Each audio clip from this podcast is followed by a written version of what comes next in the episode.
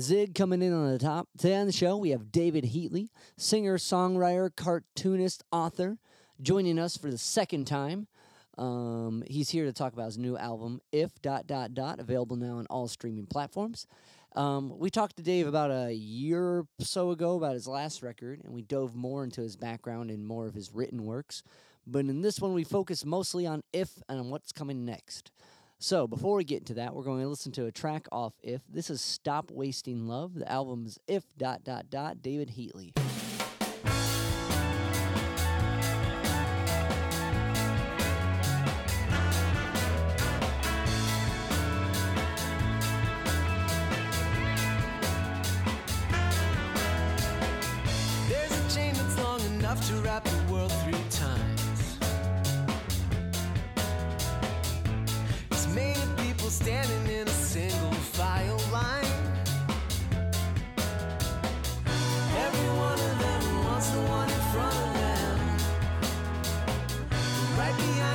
Somebody else who's pining just for them. If we could all just turn around, stop chasing the ones who run away from us.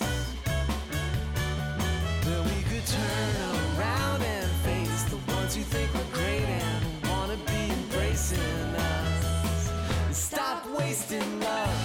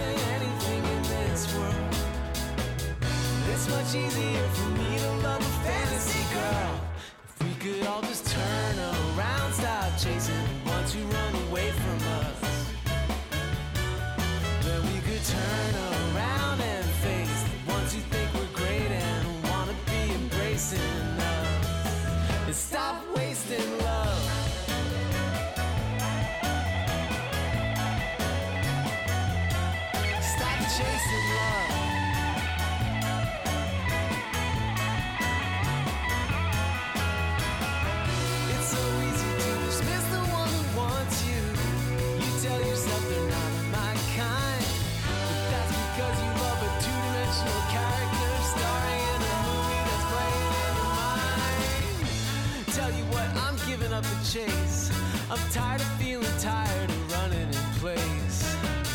Tired of telling myself I got it bad, all because I'm convinced you'd be the best I never had. If we could all just turn around, stop chasing the ones who run away from us.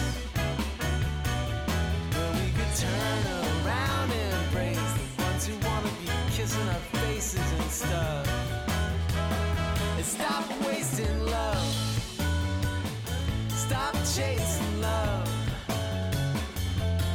Stop wasting love. Stop chasing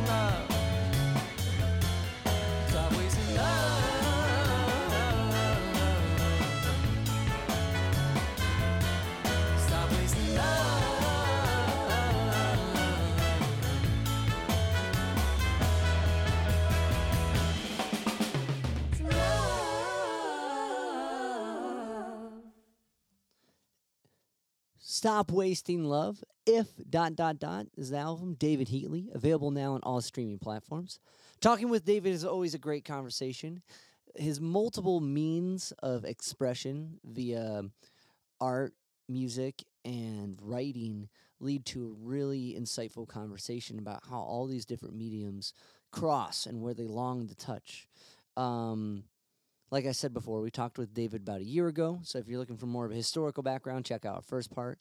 Um, today, we're just focusing on if. So if you guys can like, rate, review, subscribe to the podcast on one of the podcast platforms, it helps me keep talking to cool guests and sharing their insights with you. And without further ado, here's my conversation with Dave. So uh, to jump into it, this new record, if um, Mhm. what do you call it when you have a bunch of dots? Ellipses. If ellipses is incredible, and I think it's an um, like coming from your last record, it's like more emotionally like like it's diving even deeper in an expanded upon way from the last record. And this was all recorded in New Orleans, right? Yeah, in uh, Arnaudville, which is like more Cajun country, a couple hours from New Orleans, um, and actually Brooklyn. I did all the vocals at Brooklyn. Okay. So like was uh were you working with Dave Bingham? Or not Dave Bingham. Um Ah, what's his first name? Mark. Bingham. Mark, Mark. Bingham.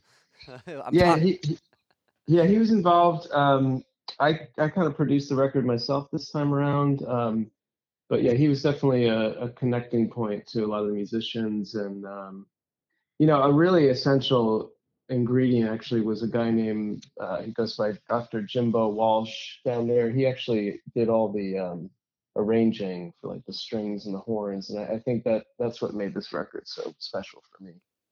was it definitely it definitely changed the sonic like scape. Like from the Mm. first track if I was like this is like Herb Alpert. Like the Yeah, horns like yeah. are so well done and like Yes. it it makes you know it makes that like the that kind of dreamy joyousness of like the the content of the tune and like or not well the maybe the alluded to like it, it was like where because what I love about what you do is you hit all these different genres in different ways and like it's Mhm. just it funnels through just you like Mm. and I think um Mm. Mm.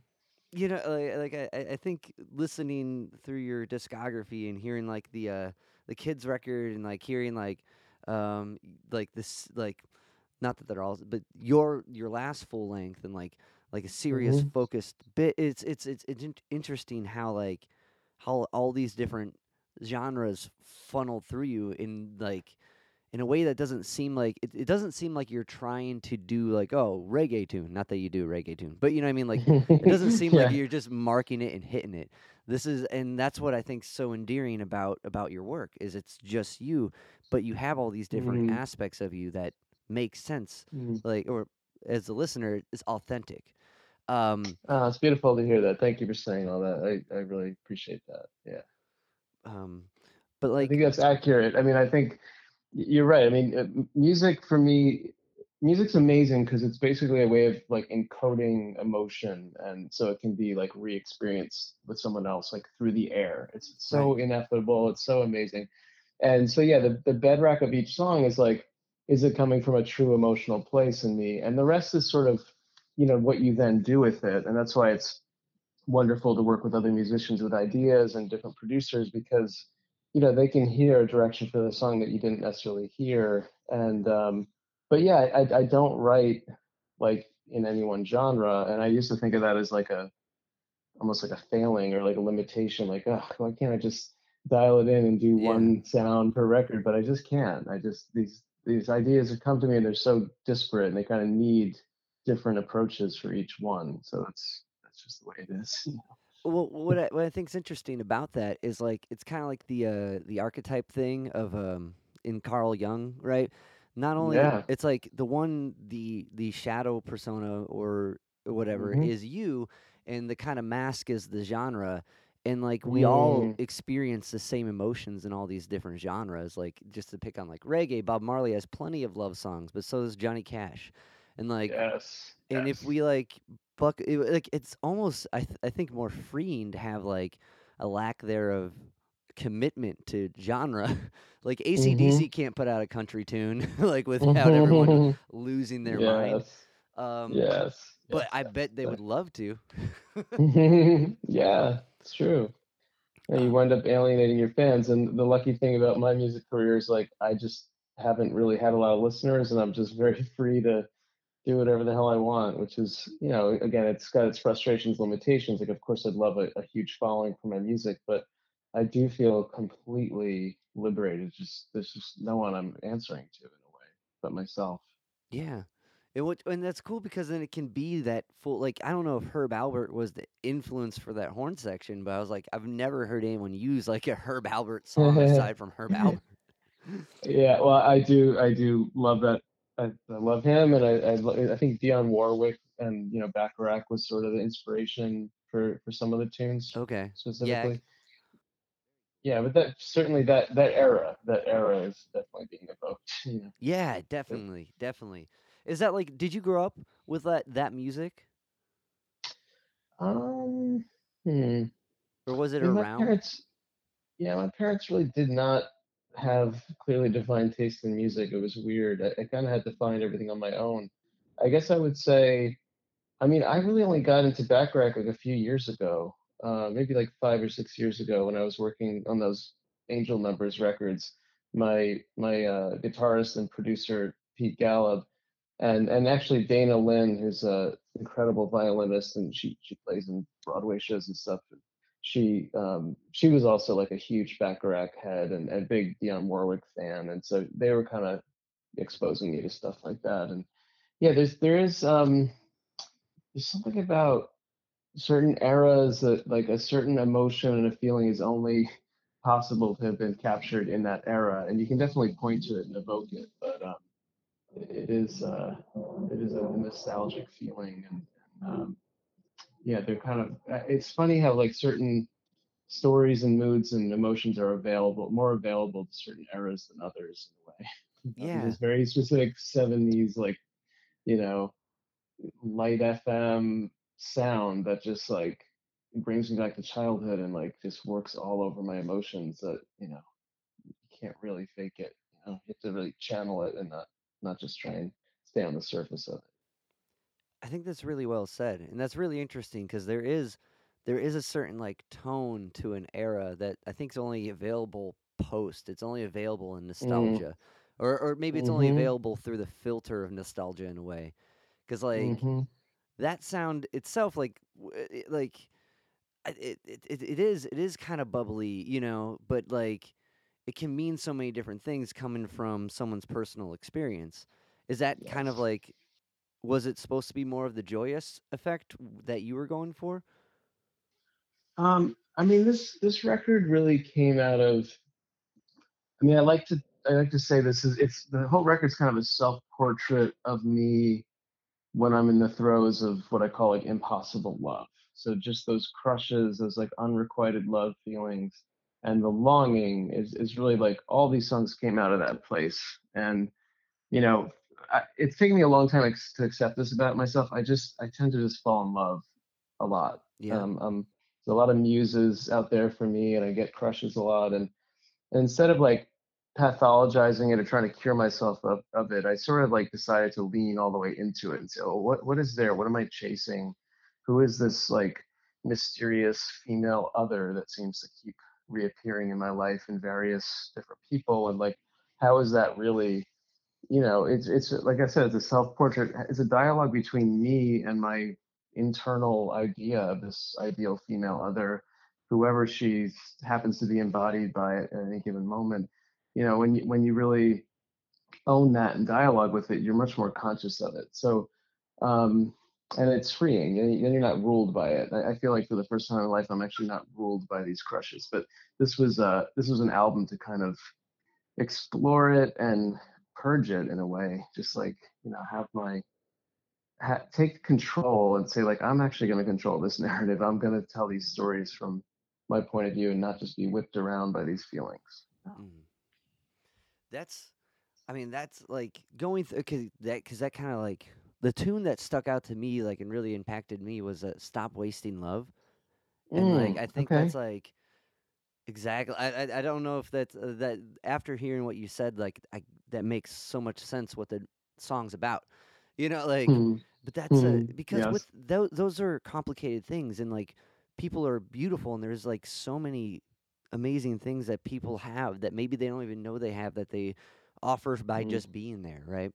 And it's so yes hard like the idea like to uh I mean limit oneself to only one uh monogamous type of thing and like hmm but when it's like inspiration and inspired like the idea of crushes and like the idea of like being so impacted by someone's presence that it yes. becomes a muse is like uh, and when you're open to that too is so enriching but i can see where i can see where it would lead to like a lot of walls and a lot of complications and a lot of um strange or un you know how the uh, unsure ways to handle different situations.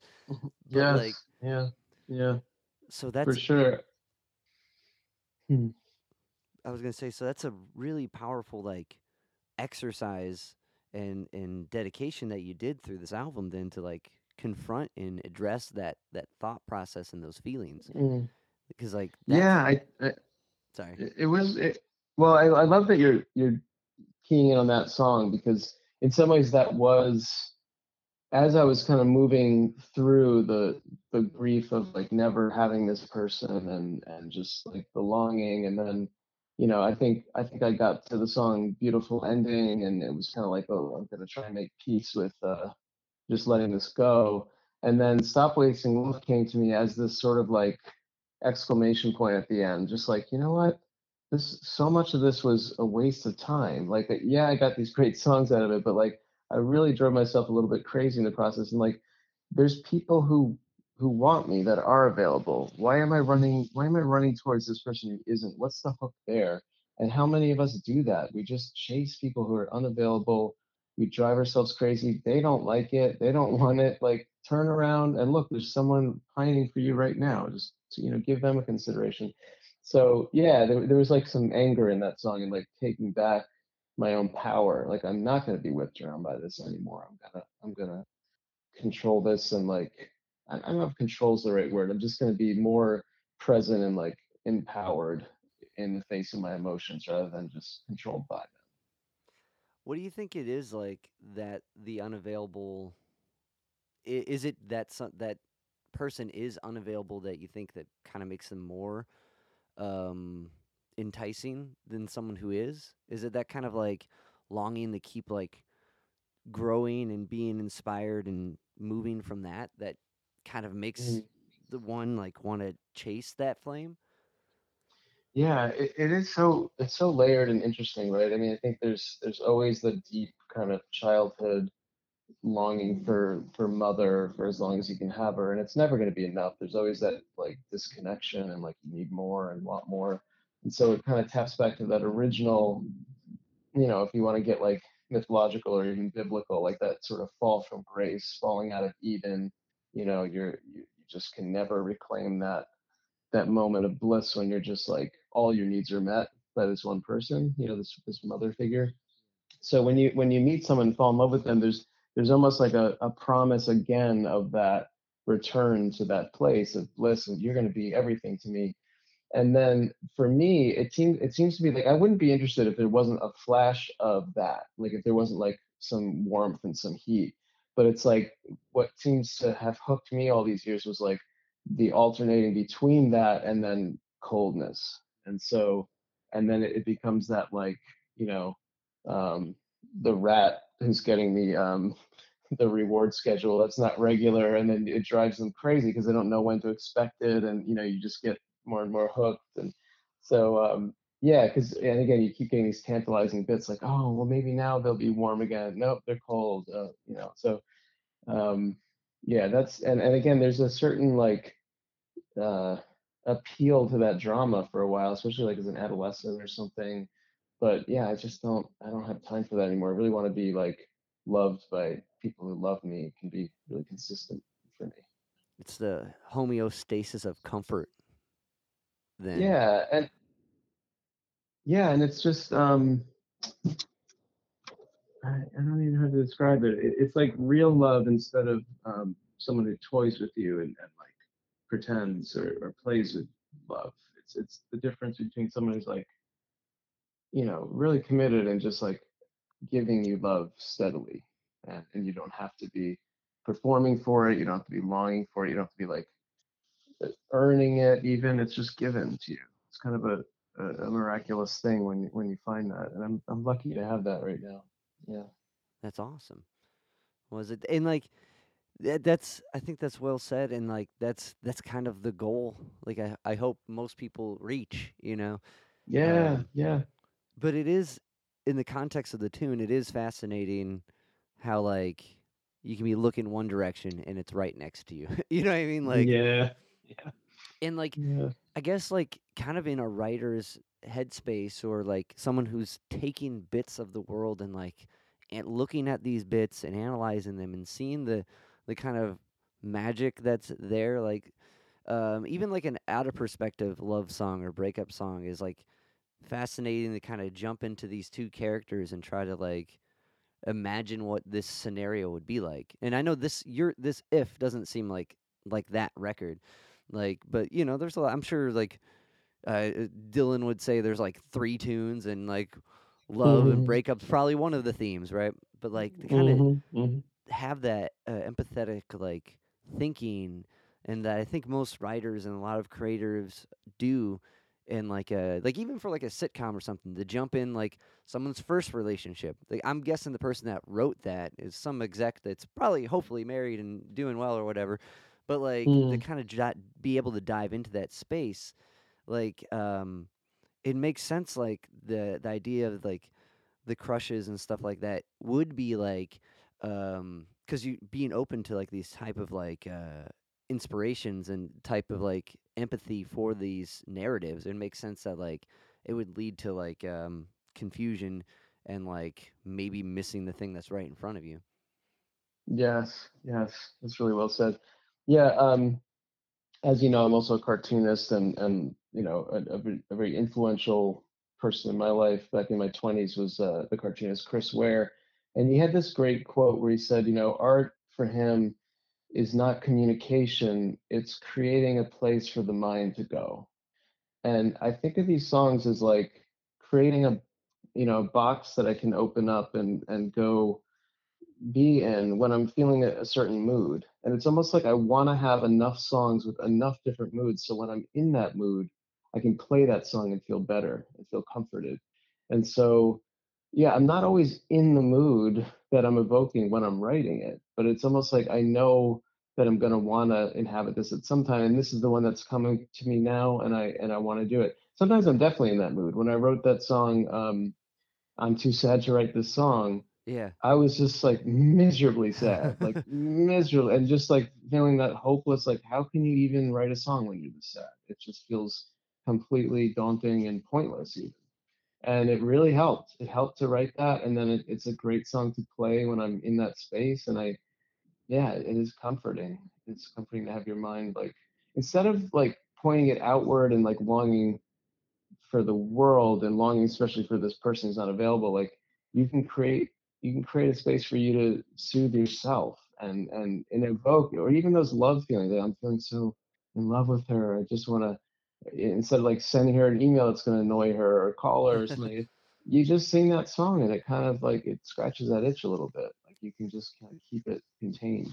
It's it's creating that that uh that uh comfort that uh mother um archetype through through a through song as opposed to a person i guess. It's that's a that's really cool. Like and with uh with that tune in particular too sad like li- listening to that like i read it i'm like oh man this is gonna but like this is gonna be a bummer. But like like that title like without hearing because i like to listen to everything before before reading about anything um and like i'm like this is a really catchy tune. It's not like it's not like what i i mean it does it does have the so, uh, sorrow in it but i'm like the melody and the piano is so nice and it's not it's almost it's Mm. almost that it not sad but it's a comfort it's like a, a uh, it's not like what i thought it would be when i read it it's way like it was um it's it's, it's a very beautiful tune and not in the sense that it's like uh sadness you can relate to that it's like yeah it's yeah comforting and it's i mean the sadness is there i'm not i'm not saying that part Sure. was missed like but um yeah, yeah. No, I think it is. There is a triumph that happens in the song, and I, I do feel like I, I pulled that off in writing it, which is just, you know, like to to express how impossible it feels to write a song when you're sad. To actually write that song is a triumph. It's like, oh, I, I actually Yeah. did communicate that feeling. So there is some kind of even joy in that. It's like um, art. Art wins, you know. well, it's it's weird because sometimes you like you kind of you, you get in that space where like if I feel this way and I, to get out of this I'll do this I'll for in your case I'll draw or write and like sometimes it uh, maybe more than sometimes when you attempt to do that when you're in that state it doesn't pan out you know and like so when it does you're like oh my god it worked like Yes, yes. Oh, it's so true. Because I find myself working with kids giving that advice a lot, and sometimes it doesn't pan out, and they're like, "Whatever." like, totally. but no, when it's a discipline. Yeah, it's a discipline. and it's and in that sense it being a discipline is i think part of the stepping out of the way and letting that that um, kind of longing to comfort come through and finding that within the medium um, Mhm. and kind of to build off that quote um, is that kind of what uh, dancing inside out is reminiscent of Mhm.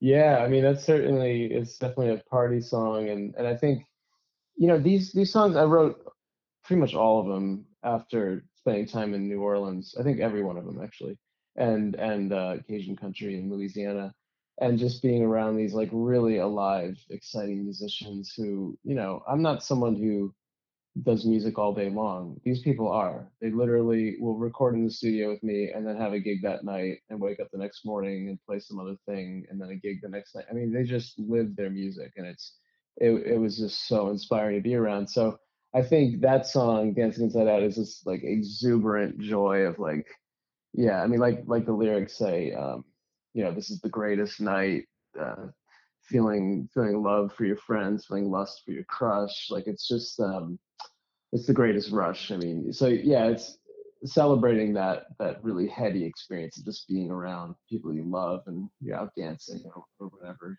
um, feeding off of all that energy.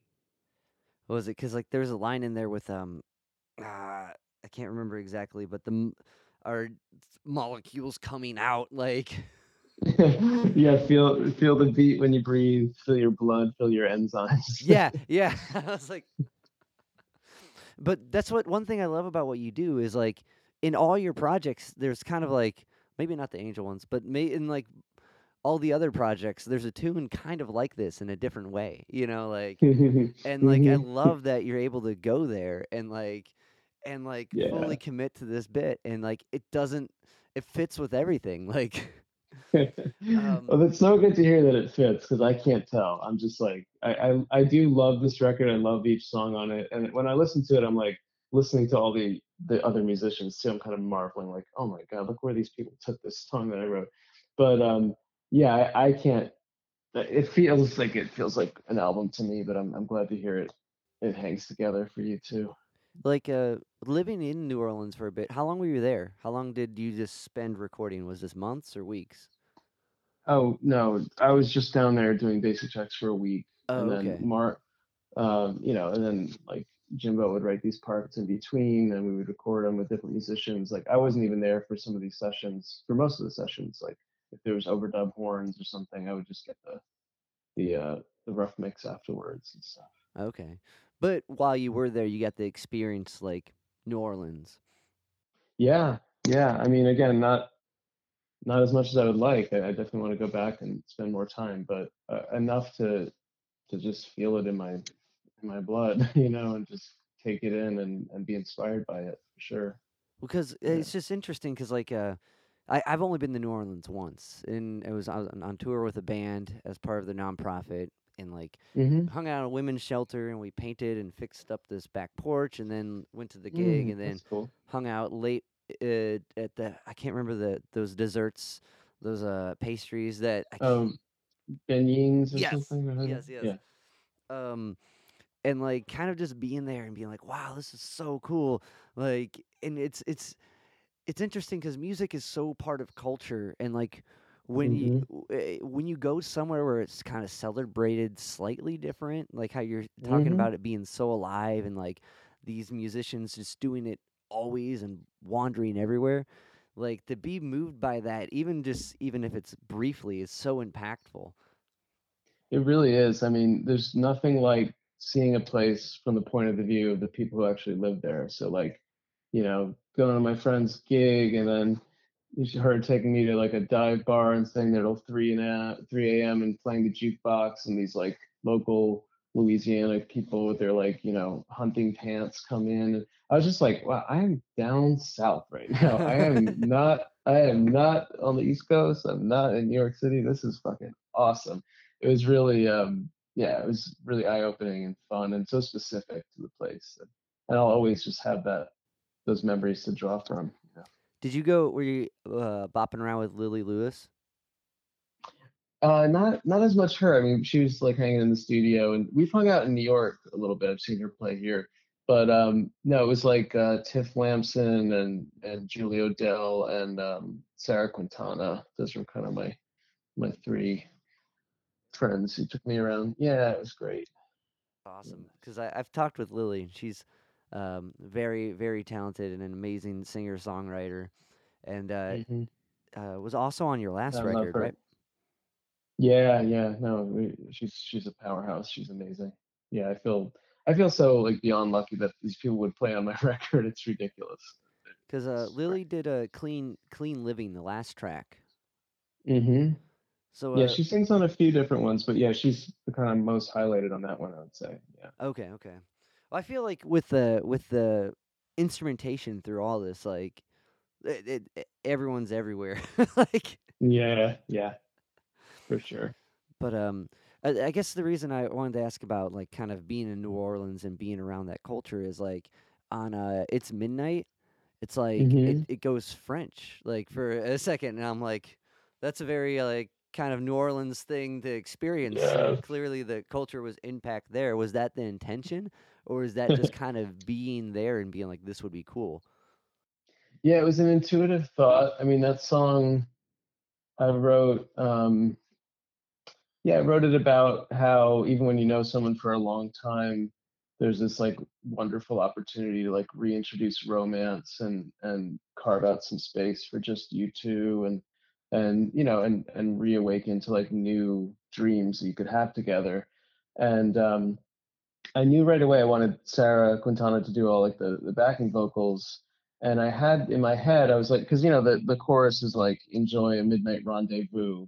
I was like, oh well, that's a French word. Wouldn't it be cool if like there was a little section where she's just talking in French and she's just like, you know, we're singing oohs and she's just going like like kind of cooing in your ear, saying this like sexy French stuff. And then it was her idea to just like, well, why don't I just like sing that chorus in French? I was like, that's even better. I love it. So she just sort of, yeah, it was a collaboration. She kind of like she had a friend in France. She called while she in the studio, like translating over the phone together and working out the. It was just great. It was really perfect. But she, she really brought herself into that because she has. I mean, I'm just I love her music so much, and she has so many wonderful songs in French, and so like anyone on my record, I really want to like have their essence kind of in the track and and not like direct it too much, but really have them be free to to play and occupy some space in the track too. So that's what she did. Oh, I definitely think it's there because like it sticks out and like, but just like I was saying, it's it oddly blends in, or not oddly, or perfectly blends in with the whole like Mhm. what is you of the record. Um, because like like coming in with like a horn section like that, this doesn't seem too, you know, this seems perfect. Um, Mm, but that's that's that's that's really cool. Um, I love that. another, I guess, uh, uh, the Mexican rapper that was on uh, Dancing Inside Out. Emma Um, Ramos. Yeah. yeah, yeah, yeah. Was that kind of the same process? Was just happened to be there, or was that something that like this would be sick? like, yeah. Um, yeah. I mean, I got to give credit to Mark for that idea. He was like, I mean, he well, we just emailed a while back when we were talking about the songs and stuff, and and uh, you know, he he often will just throw out like random ideas, and like half of them don't pan out. They're just things he's. But he was like, you know, what about flipping it on its head and having a Mexican, uh, having a someone rapping in Spanish on Dancing Inside Out? I was just like, I never would have thought of that. And then he apparently had a friend who like knew Emma and was like, you know, he sent me a music video of hers, and and I was like, she's absolutely perfect. Oh, and then by the way, she lives in New York. I was like, what? This is crazy. and then like, I emailed her, and she was totally down and was was really honored and loved the track. And then so she and I just had like a very fun few hours in the studio. Just um, we we met first and kind of like talked through some of the Spanish she could she could write for it, and we were like finding phrases and things. I don't really speak Spanish, uh, so she was having to tell me like, oh, this this would be a funny joke, and this could be a double entendre, that kind of thing, and and I loved it. And then in the studio, we a, a bunch of that was even improvised. Um, and I kind of comp together like the best little bits. But I, I her energy on that track is just out of this world. I mean, I love what she did for the track. I think it's she's like an essential ingredient for that song. Definitely brings life to it, and that's why I was like listening through it. I'm like, I don't even like because I don't speak French or Spanish either, and like Mm-hmm. know very few words in in both languages. So I'm like, how's how's Dave writing all this? Like, I, you know what I mean? Like as a as a songwriter and as someone who records stuff as well, I'm like trying to piece it together.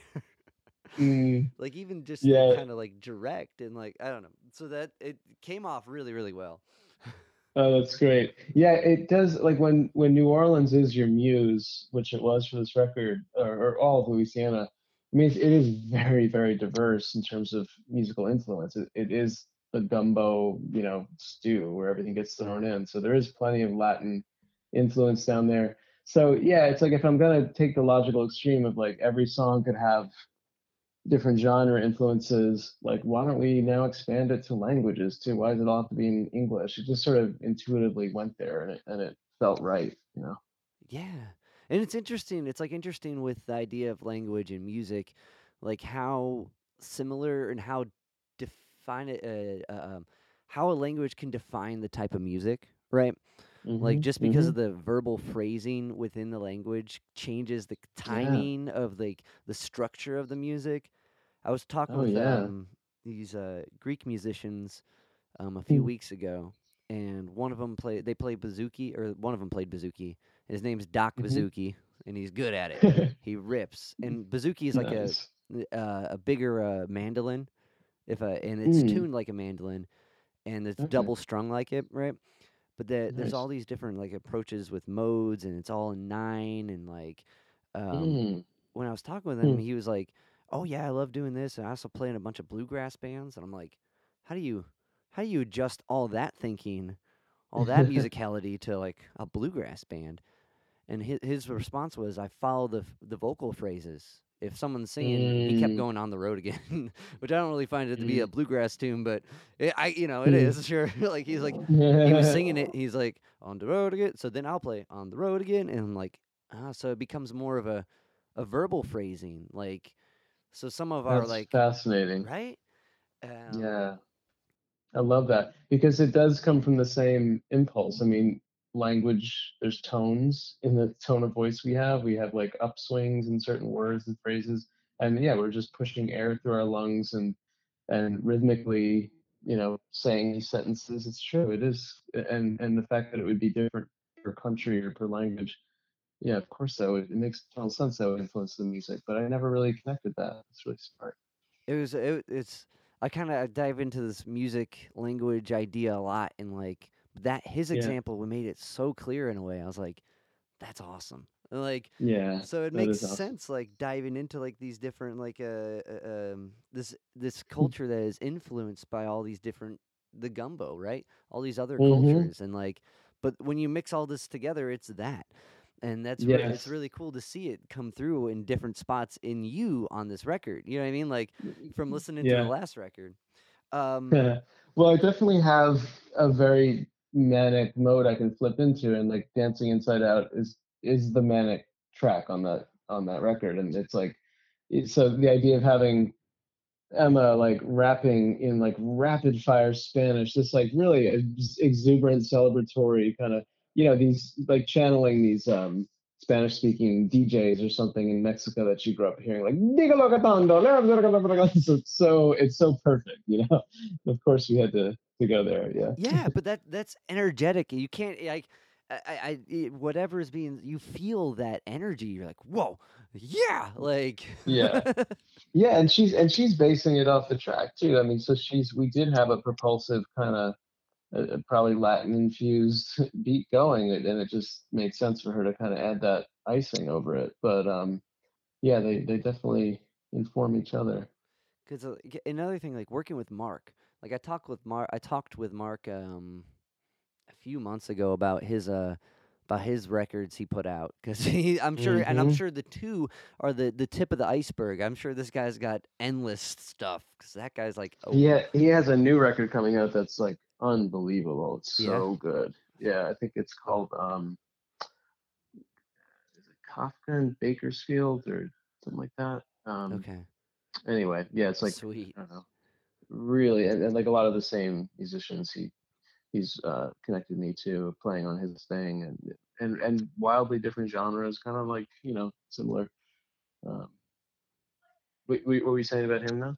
Oh, anyway, like I was gonna like, but yeah, like, well, working with him, like, and just talking with him, it was kind of like all over, and like really, that's like, so working with him, I imagine like there's a lot of like how a lot of like uh who knows what because his genres and like his, hi- just his songs like are structured in such a way I'm like where where am I now like you really have to like follow this mode and like it gets you to the Mhm. point and they're so well written in that way but when he's looking at a project like like yours is he kind of suggesting like things like that or is it more of like like uh, let's try someone rapping in Spanish. Is it more flavors or is it more of a structure direction from uh, Mark? Yeah, I mean, I could say more about like the last last record we did together because he was he was less involved producing this one, but um, Okay. it definitely is that. I mean, he for the first record we did together, he like handpicked every musician on it, and um, and sometimes would even like you know write parts for them. Like he, he was very very involved in that record, and and you know there was some of that this time too. But I I did kind of take the reins a bit more. Um, but you know it, it it- like yes I took the reins, but he had introduced me to all those people, so I didn't even know they existed before Mark. So I definitely like I owe him a ton. Um, and yeah, his ideas. Uh, he's just worked for 50 years or something. He he he knows so he knows every kind of genre. He knows every kind of player. He's he's got an insane rolodex. Like yeah, it's an amazing uh, resource. So through kind of seeing him do that on the first one or the last record, should I should say, kind of like made clear what to do on this one. Yeah, I, I think of it to? like um, hmm I think I I think of it as like you know being a painter and and someone exposes you to like oh here's a hundred new colors you could use instead of the like five you've been using or something. It was a bit like that. And then I, I watched you know watched him like mix the colors or something and, and do some of the painting himself. And then I was like okay I think I get somehow how to do this and and then you know I I just know my own limitations. So it's like I'm not gonna score a horn section. I'm gonna hand it to Jimbo Walsh, who's like brilliant at it. And of course he's gonna like I'll give him feedback, but like I, I trust his ideas. So he comes up with something like way better than I could have. I'll have a demo and there's like some vague, you know, melody I'm singing or something, and and he may follow a bit of that, but like a lot of it, like I said, making room for people's own ideas to to take the song someplace I couldn't have taken them.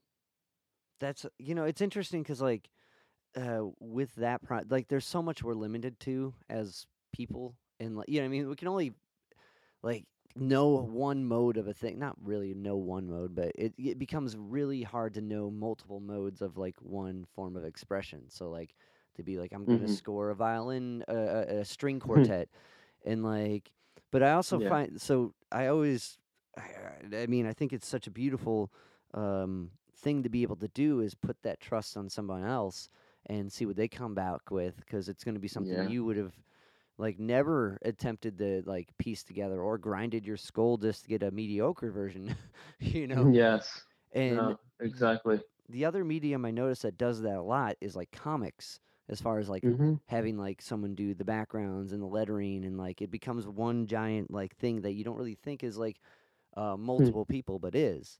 Um, hmm now as a cartoonist um, do you do you work in other modes like that as well do you have like a guy who does lettering and stuff for your books No, no, Okay. I, I I did everything myself on those books. But I relate to what you're describing because I'm I'm like an animation director and I um I, my one of the, the big things I've been working on for a couple of years is trying to adapt my last book to a TV series, which would be Yeah. like very collaborative. I mean, that would be like me maybe setting character sheets and like some indications of backgrounds. But yeah, other people would be painting the backgrounds. They, other people would be doing all the actual animation. Yeah, I'd be directing more than uh, than drawing. So like, yeah, comics are my space to be like a total OCD nut job, like just doing every job myself and labor intensive and kind of crazy making. Honestly, I, I kind of need a break from it now. But yeah, I'm, I'm I'm way into animation and, the same kind of thing. Like putting like you, you just hire really well. You you get someone you 100% trust and hand it to them and be like, yeah, what would you do? And you know, give give enough direction to not to not make them feel like lost in the woods about it. But um, but yeah, really see what they come back with, and and it's so thrilling. And then when you're watching it, you're not just like with my own stuff. I just I see all the flaws right away after it's done, and I get sick of it. I could never like live with my own art on the walls. Um, but with someone else, like if someone else does a music video for me that I've that I've directed, I could watch it over and over again because I'm watching this person's like brilliance. You know, it's really it's really fun. um I'm trying to remember the tune. Um the music video was like a ghost version of you helping the the girl across all these things. Was that yeah, on your side, on Yeah, your on your side, side. yeah. um was that uh something that you kind of directed or gave hmm okay. That cuz that's a really Yeah, cool. I really enjoyed that. Like that came out I, really I well. I love making that video. Yeah, the the um, illustrator for that is a woman named Olga Stonda, actually from Uk- Ukraine, um, and she she actually co-directed it with me. Even so, I had I might have a certain idea. I definitely had the idea of like the ghost boy and the girl, and in the swamps of Louisiana, and I sent all kinds of reference of the kinds of trees I wanted and all that. And I definitely had like you know point beats that we were going to hit throughout the story but um i mean so much of it was her own ideas like these really beautiful little moments and then we also i hired this guy um hadi tabasi who's in turkey um and he animated it. So then like he took her flat illustrations which were gorgeous but then he added all this like delightful movement that neither of us you know necessarily expected. And you know things like when the boys like running along the log chasing after her and then he becomes a little ghost a wispy ghost and kind of like you know sails past her to be in front of her. That was all him. Like we didn't even have that in the storyboard. So yeah it's just great it's great trusting people and and seeing what comes back. Cuz like animation is so hard and like um it's so much more work. It's just like trying to pick apart a a, a, a string uh ensemble like there's so many hmm minute things that if you're a songwriter you're like i worried about the phrase i need to do and the chord progression i had like yes. Ah um yes but it, it that came out beautiful and i'm excited to see if are you working with that same type of crew for your book um well the tv series um we're like getting close to pitching it to streamers now. So there's, you know, there's no guarantee anyone's going to buy it, but I do feel really good about the pitch. And um, it's like uh, there's this company, Shadow Machine. They're an LA animation studio. They actually did the um, the Del Toro Pinocchio oh movie okay recently, yeah and they and they did uh, like BoJack Horseman and Tuca and Bertie. They've done those shows, so they're they're an amazing studio, and they're they're kind of like uh, on board now pitching with us. So uh, you know, we I think we have a better shot than than average to like get some attention, at least get a pilot deal or something. And my co-writer on that is just a much more seasoned like TV person. So there's there's a lot of me like handing over the reins and trusting and and yeah like I, I feel like one person in the mix rather than like the the lead on this which is great. It's really freeing actually. Um it's not all on me.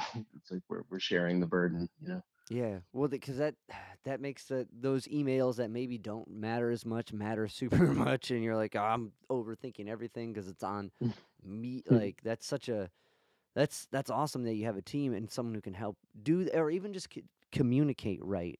You know, yeah maybe you know animators are looking for keywords that you didn't know they care about. Like yes I'm sure you do, you but you know what I mean like no you um got to learn their language to be able to communicate for sure yeah um because we talked about your last book in our last chat and like um it's such a beautiful like concept and I think as an animated feature it reach more of a wider audience and bring them to that. So I'm excited that you're doing that. Oh cool. Yeah fingers crossed. I really hope it happens. Yeah it'd be great to have have the tv series. It's very fictionalized. It's not but it is the same kind of like the guy addicted to 12 step programs and like his his uh, sort of crazy marriage and you know it is based enough on my life that it it should be funnier and more fictional. was it now like kind of rewriting that in a way to hit those beats? Was that um, working with another person, or did you kind of like do, take that lead on your own? No, I would say, I mean, I'm working with this guy named Adam Resnick, who um, he's like an early Letterman writer, Okay. and he did um, in the 90s or maybe late 80s. He did this show on Fox called Get a Life with Chris Elliott. Um, I, I just grew up like loving this show, so I'm, I was a big fan of his before we even met, and um, I would say he's like he's the definitely the more seasoned like lead writer. He's he's come up with a lot of the the structure and the a lot of the scenarios. I mean, we brainstormed all the characters together and like, um, yeah. I mean, I'm I'm I'm in there working with him, but he's definitely like kind of more the the head writer, I would say. Gotcha. Did working with him like kind of influence uh, if in any way? Uh, hmm, that's a good question. I, would say it was like really because he really likes my music, which was nice. It was surprising. I, I would send him demos when I was working on the last record, and then when I sent him the final record for Life Our Own Way, he really loved it. Um, so I, I think just in that it was a boost of confidence that, and, and he's a discerning guy. Like he worked in a record store when he was younger, and he has really interesting, weird taste in music.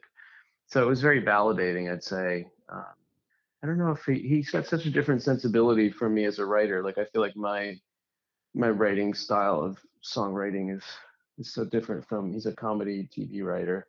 But yeah, I mean I'm sure sure there's like it's you never quite know how someone's influencing you, you know. That's It's, true. it's definitely possible. That's true. Because I just even to, I know it's a comedy write up, but at least the the structure of like idea, uh, um, it, uh, thought, interesting thought, blah blah blah blah blah, payoff, uh, instead of Mhm. joke. You know, maybe Mhm. that equates somehow to like um, emotion, uh, or Hmm. descriptor, descriptor, descriptor, emotion. I, I, you know, I'm not a Yeah. um, I'm not a comedy writer, so I don't know the the beats like per se, mm, but right. I just that's that's fascinating. I love reading about writing, which is a weird sentence. like, like No, I know what you mean though. I do too. Yeah. and like it, it's kind of like in I guess in for for myself reading about writing and reading about different ways to kind of come to these ideas is kind of like it's kind of like learning a new chord progression, right? It doesn't Mhm. matter what chord it is, you know it's a one four five, and like what's that? Op- what door does that open?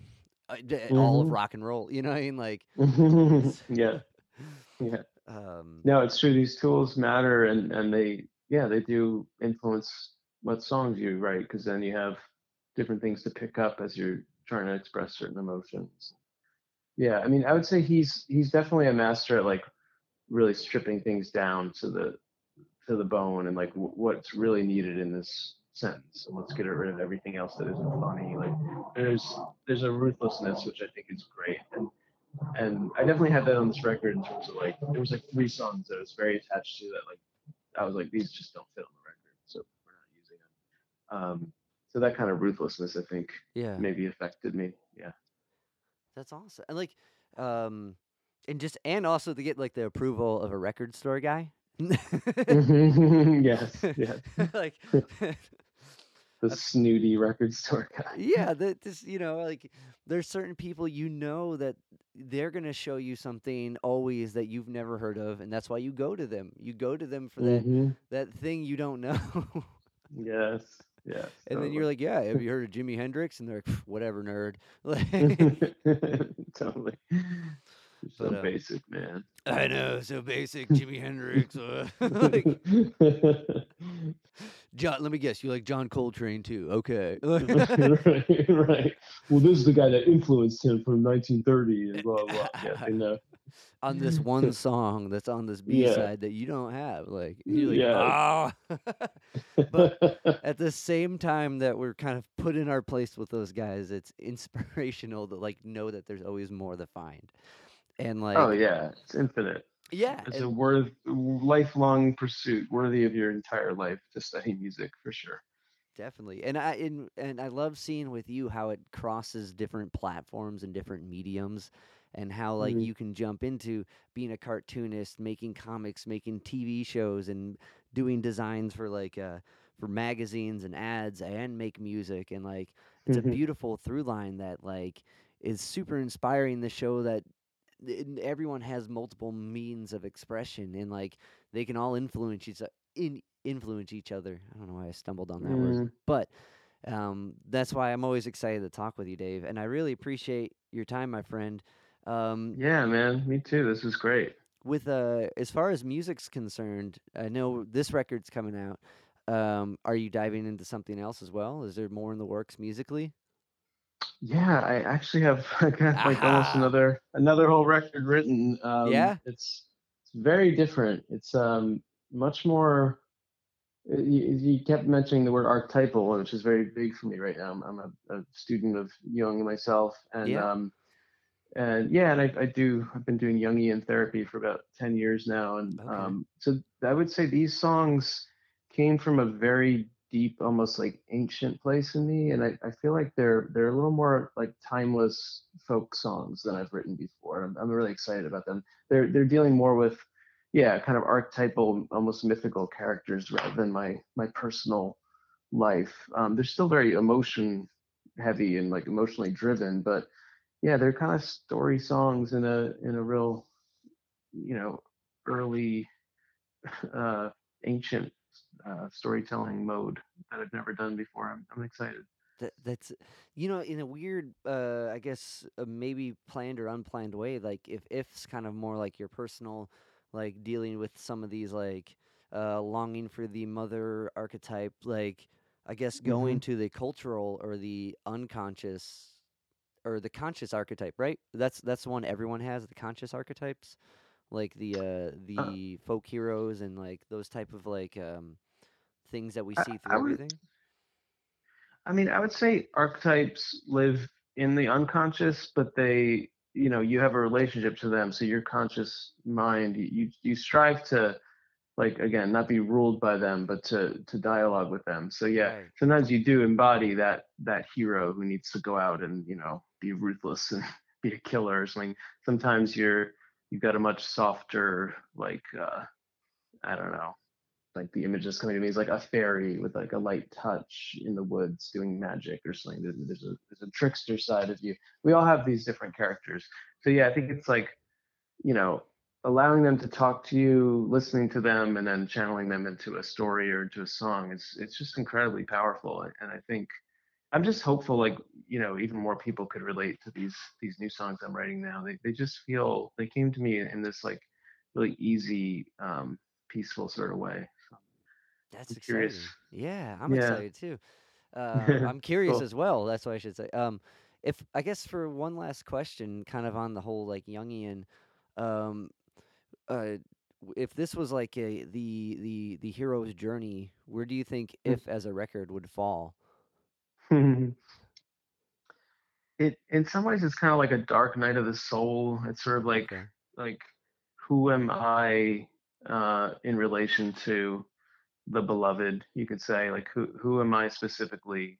Um, and I think as you as you know yourself more and more specifically, and you go deeper into your specific life, then I think you can pass over to a more um, I guess some people say like objective instead of subjective. So like a uh, the objective truths that everyone can share, the universal things, the, the universal stories.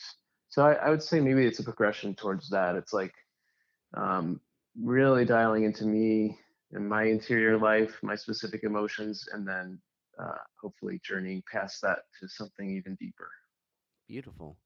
Well, Dave, thank you so much for your time. I really appreciate it, and I'm excited. I'm I'm hoping for this TV show, The Pan Through, and I'm excited for this next record, my friend. Thank you. I really appreciate it, Dave. This is a real soulful conversation. Thank you.